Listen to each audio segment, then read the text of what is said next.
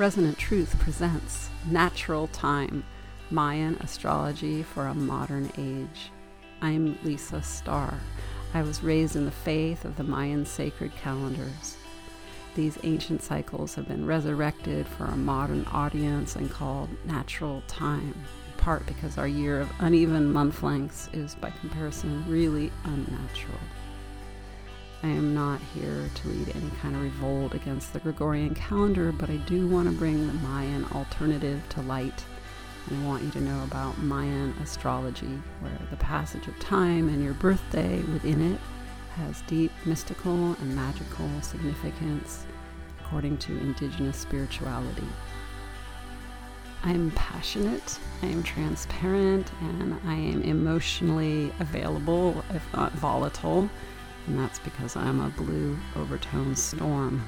You can find out what you are at Resonant Truth.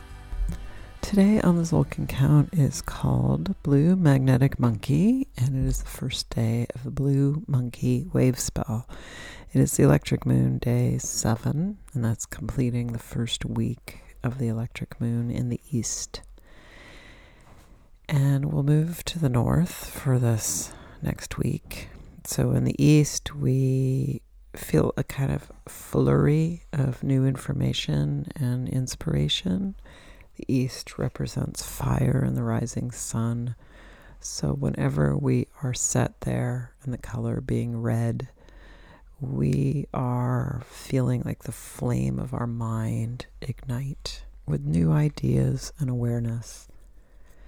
And then it switches to the north where would say the fire and heat or kind of insistence of a new idea starts to become neutralized or slowed or made more spacious because everything is aerated by the element of air in the north. And just that concept of space and spirit uh, diffusing our own kind of human sometimes we have really mechanical passion. Our passion comes from our head. And so bringing some expansion that feels like divinity, feels like higher consciousness to something that was almost mental is the theme of the second week.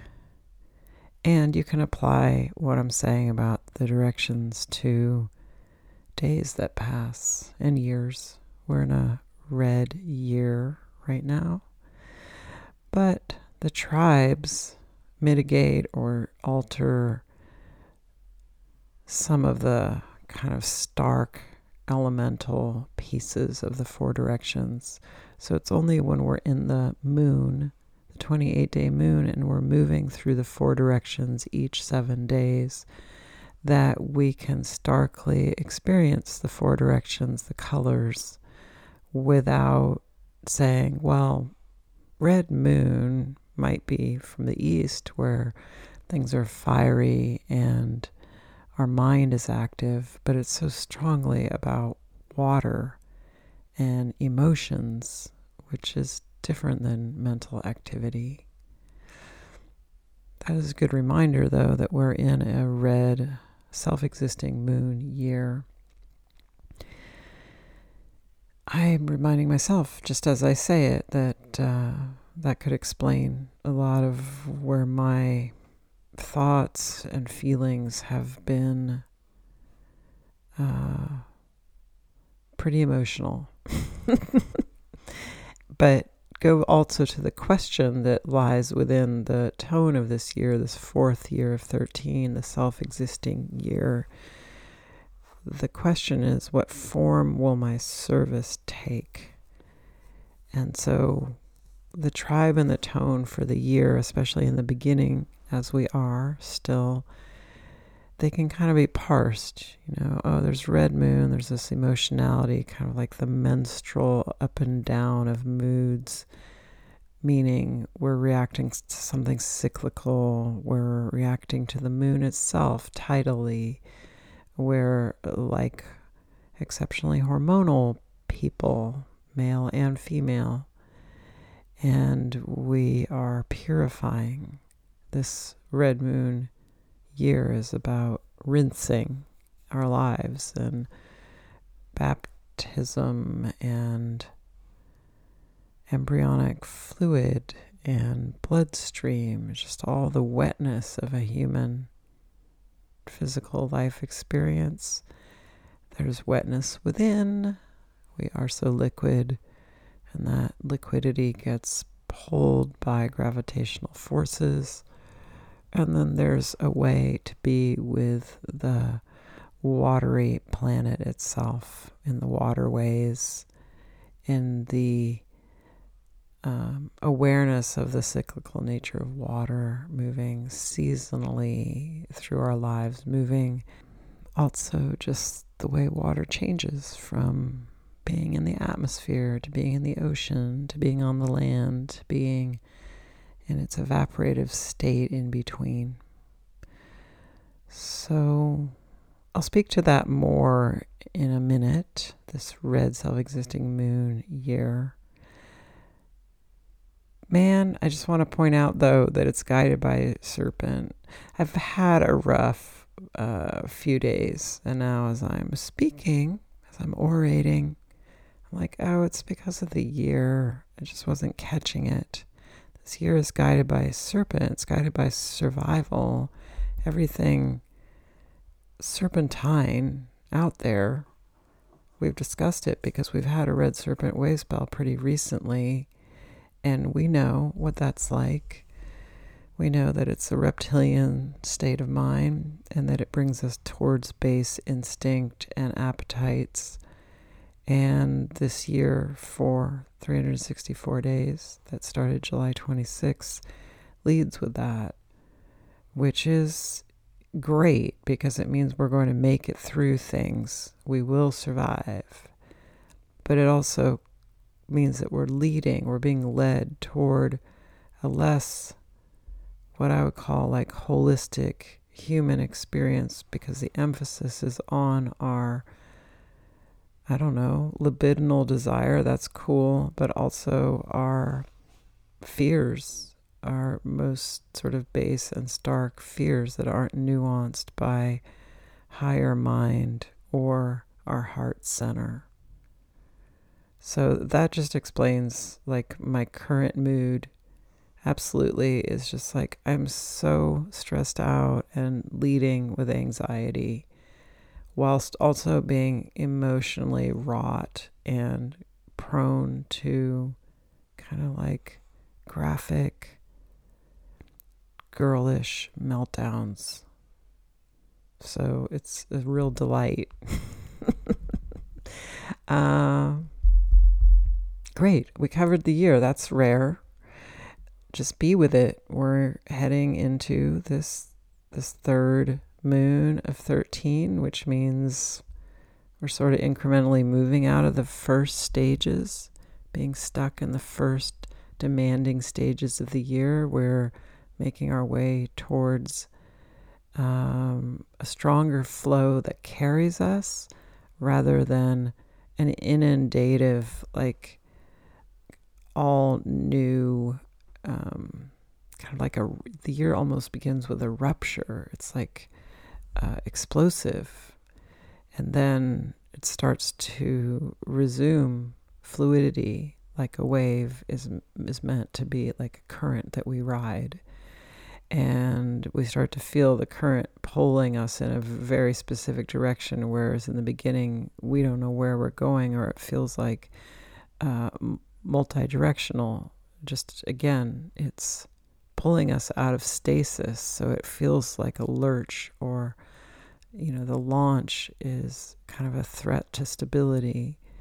And then this becomes our stability, riding this particular wave, this particular direction, at this particular speed. You know, each wave of every wave spell we journey through has its own ferocity or it's more easeful, and uh, we start to understand the pace. You know, by the time we get to the overtone tone.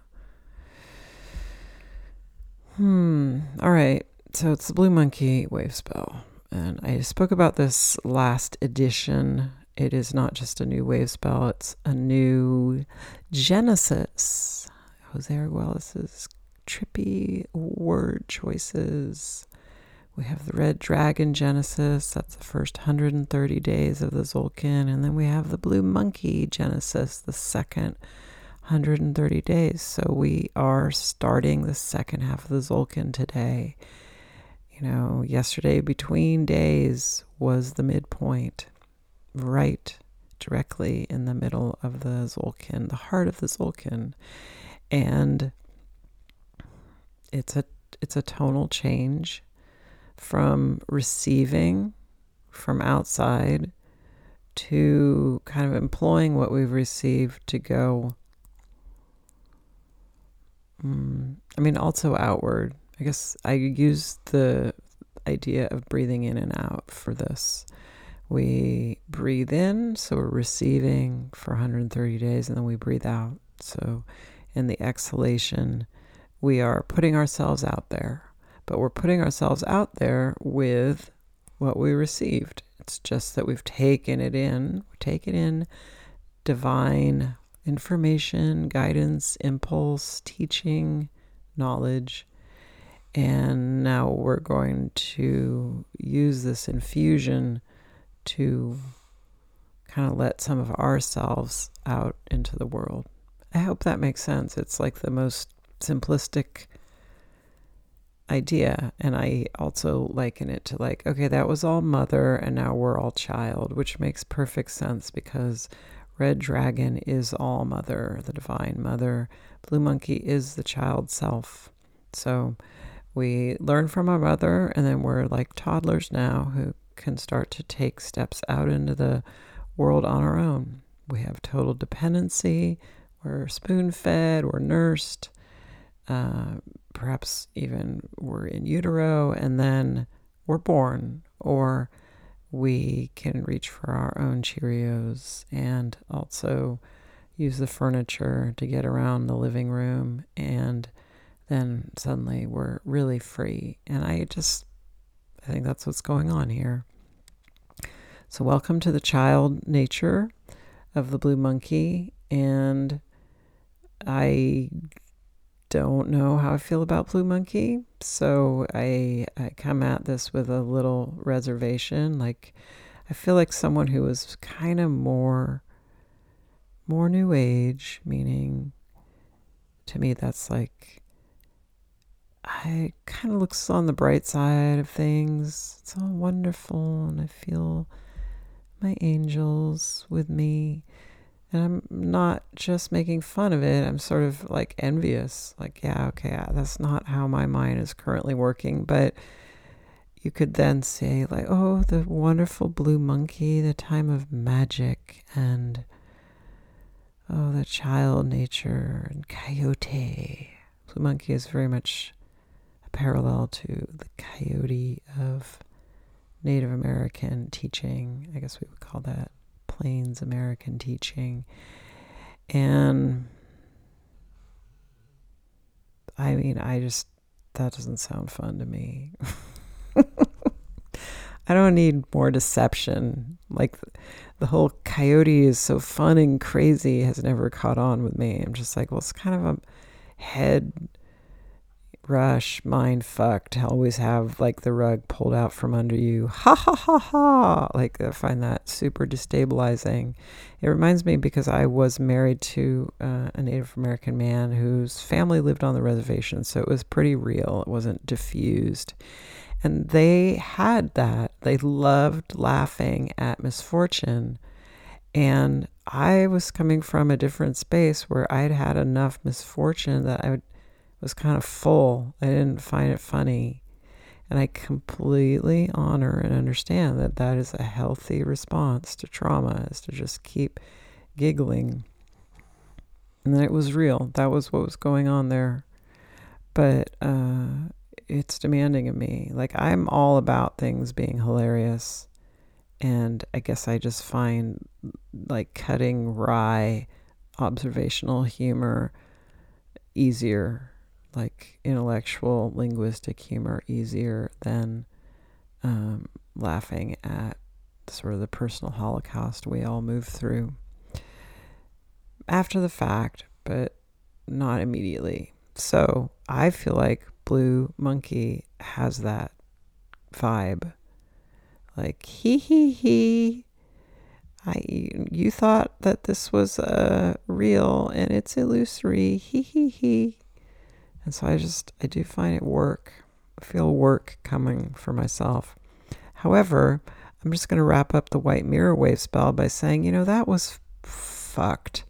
It was super sacrificial in every aspect, but like, oh, if we just diffuse all the sacrifice all over your life, so every part of it is a little bit sacrificed instead of like one stark, terrifying, horrifying loss, it's easier. And I think that's true. I would be complaining if something terrible happened, like I lost a dog in the white mirror wave spell. Like I would be uh, in agony, shattered, and taught the lesson of letting go in such a harsh, tortured way. So I don't have that. I'm grateful, grateful for that. Thank you, all the dogs. Every morning I check my old gray dog to make sure she's warm. she was warm today. I, though, just had like stuff chipped away of, you know, like, okay, my relationship with someone I'm dating, my sense of being a parent was sort of disabled by uh, disruption. My working on my home also became super arduous. That was the epic sacrifice, the central one. And then there's just being in the world and feeling inundated by people where I live. I don't mean my home, but my homeland. You know, we used to make a distinction in Northern California that we were not Los Angeles. It was a big, snotty, separatist um, arrogance. And check it out the Bay Area where I live is completely like Los Angeles. The end. It just is everything we would have disdained is here. Maybe not every single thing, but maybe we're missing some of the good stuff in Los Angeles. But it's just a, a mass uh, congestion of people. Um, and that's a sacrifice because I, would, I live here and I have to live here for a long time. I get to, I plan to. So, what is sacrifice? To sum up that time, kind of put it to rest. It is giving up something so that we are open to receive. It is the feeling of something being taken away and maybe harshly so that it hurts. That is the picture of having your heart cut out abruptly so that you have less attachment, maybe less material attachment. You have less arrogance I'm going to do it my way. I have all my things that I want. No, you don't. I took some away. Ah, okay, I guess I am dependent on God or the God space for gifts. I can't just do it all and have it all myself. So we have things torn away from us so that we're reminded that that connection is paramount. And uh, you know, I do believe the more attachment we have walking into white mirror, the more we'll feel the like searing pain of having to detach. And I can see what my attachments are. And I can see what the culture's attachments are. And sometimes they converge. So I could say that in the white mirror time, I had to let go of my personal attachments, which I think are really centered on obsessive and determined um, attempts to not be in building mode in my home. So I want to get it done, but that was hard and it cost me a lot. My determination to keep working on my house cost me a lot because it's very painful to do this work if I'm honest.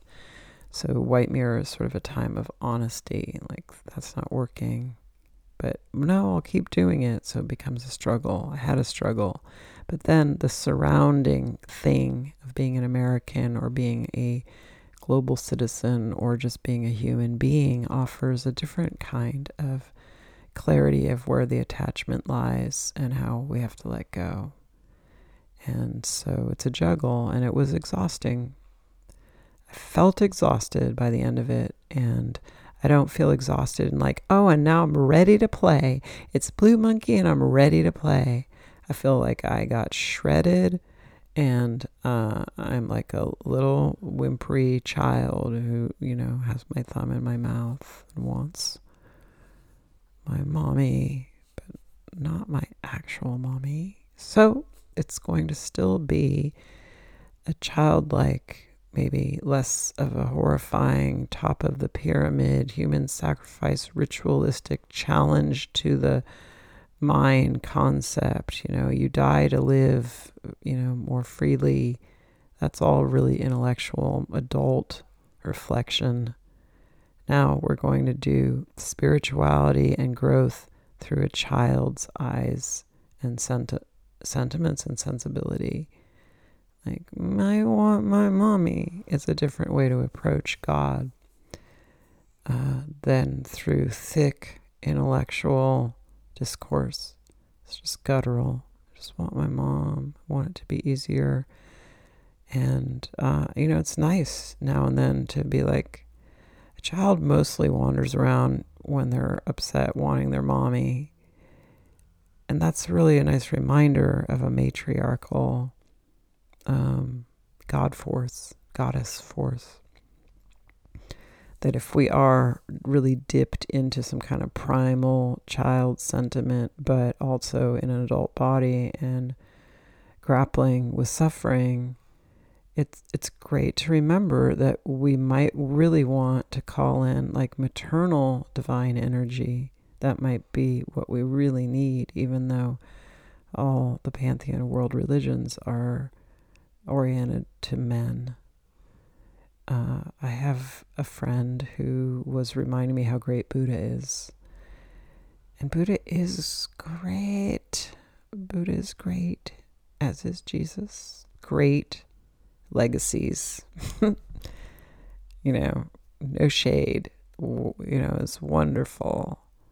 But it's still a masculine principle. And in fact, Jesus-y, Jesus-y principles seem more feminine in nature than Buddhism. Because, you know, taking these trips as I have in my lifetime through experimentation with like world spiritualities as I desperately search for a way out of my suffering, I mean, I feel embarrassed that Buddhism didn't really work. It did for a while, like years, but then it stopped working and fortunately, this came along and this works really well. But, you know, I can reflect, yeah, like I think Buddhism might work better for men. Because, do you understand why? Because principles of sitting and being empty and sort of absent on a journey that is super spacious to my estimation, is a really archetypally masculine concept because it's represented here by white wind, the counterbalance to red dragon to start our journey through the Tzolk'in, representing the father spirit as invisible, absent, peripheral, and important and vital and protective, but not um, I mean, you know, that's the whole dilemma of suffering is calling out to the absent presence uh, when we're in pain, when there's an immediate presence that is super tactile, and that's the mother. Not my mother. And if you ask my kids, not me. I don't mean like, oh, look at our women wandering around and healing the world, although some do. But if we're talking about like mythologies, and essence. And we're talking about the Tzolk'in mythology and essence. There's Red Dragon. And by the way, just so we're clear, Red Dragon and Blue Monkey are antipodes. So the Genesis, the Genesi, the Genesises are antipodal and balancing. That's what that means. Opposite and balancing and similar and challenging to each other, but all of that. Um, so it makes sense that Blue Monkey like looks for the mother to balance. And obviously, speaking for myself, a mother or a woman looks to a child to find balance. I'm on that journey. Okay, so what could you expect in the Blue Monkey Wave Spell? Being playful and silly and fun, funny, laugh, can laugh. I'll tell you that my mom, who's 80, invited me. She had the tickets and the idea to go see Roger Waters of Pink Floyd uh, lately, last week. And I was ready because I think his music is like some of the universally um, best of my lifetime. Just like, well, I mean, there's nothing wrong with that. It's perfection. You can hear it a million times. It's anthemic, but it's also like choir music that you hear at a church and sing along to. And so, yeah, we hit that show. He's awesome. He's like a hot 80 year old, like super foxy, healthy, vital, furious, super dystopian, also kind of like a political hack, puts it all out there graphically. Incredible to hear the music live. And at the same time, like, oh my gosh, maybe the last time I see Roger Waters singing his own music. This is starting to become fraught for me that the heroes of the 60s and 70s who are grounded for me in music are going to be leaving the planet more and more frequently. That puts me in a panic state. When they're gone, I think we'll be lost. I think there'll be a great uh, undeniable loss. And you can't say, well, we have all these new musicians. It doesn't work. They were apocryphal and coming out of psychedelic experimentation, and it's all documented in incredible lyricism and sonic beauty. And then it goes away, not in recordings, but in the originators. And that's panicky for me. But anyway, my mom is guided by Blue Monkey, and she just sits around laughing at things. She's joyous when it comes to being entertained. And I always re- am reminded of that. We used to go to movies when I was a, you know, an early adult, and I would be sitting next to someone who was like laughing the loudest in the theater, but not disruptively so, but she just took so much pl- pleasure in things that other people kind of repress their joy. And I knew as I studied this. It's like she's guided by Blue Monkey. She just loves getting to the place of cracking up. And you know, I can't stand my mom in legitimate ways. Lots of people can't. But when I can find the thing that I really do think is great, I just latch on. I just latch on like I'm holding the hand of my mother. Like, okay, this is something about you I celebrate. So she gets a big shout out because if you're a longtime listener, you know I denigrate my blue solar eagle mother a lot because having a blue eagle parent is quite a ride, especially if they're. I don't know what, I'm not going to diagnose her here. She is a narcissist for real. But anyway, that's been quite tough on me. But so is having a blue storm kid. And this this joy of blue monkey got really established for me as I sat by her. Like, okay, this is blue monkey. What you can expect is to be entertained by life. I mean, I'm really thinking about kids a lot and I easily access that child state. You know, I remember my kids. I remember being a kid, maybe I wasn't really that joyful. Truly, I wasn't. That's the bummer. But I see kids and how they just crack up at life. It's beautiful and innocent and perfect. And it's uh, emblematic of Blue Monkey. And we continue through this electric moon. I just got you into the white northern space of spirit. When we next rendezvous, I'll talk more about how this time of being of service for the year is advancing for us. How can I best be of service is a question of the moment, and you can notice what life is giving you as an answer. Oh, you can do this. It's suddenly arising for you. I'm Lisa Starr. I am another yourself. And in Mayan, they say in Lakesh, and when we're here together, we say it.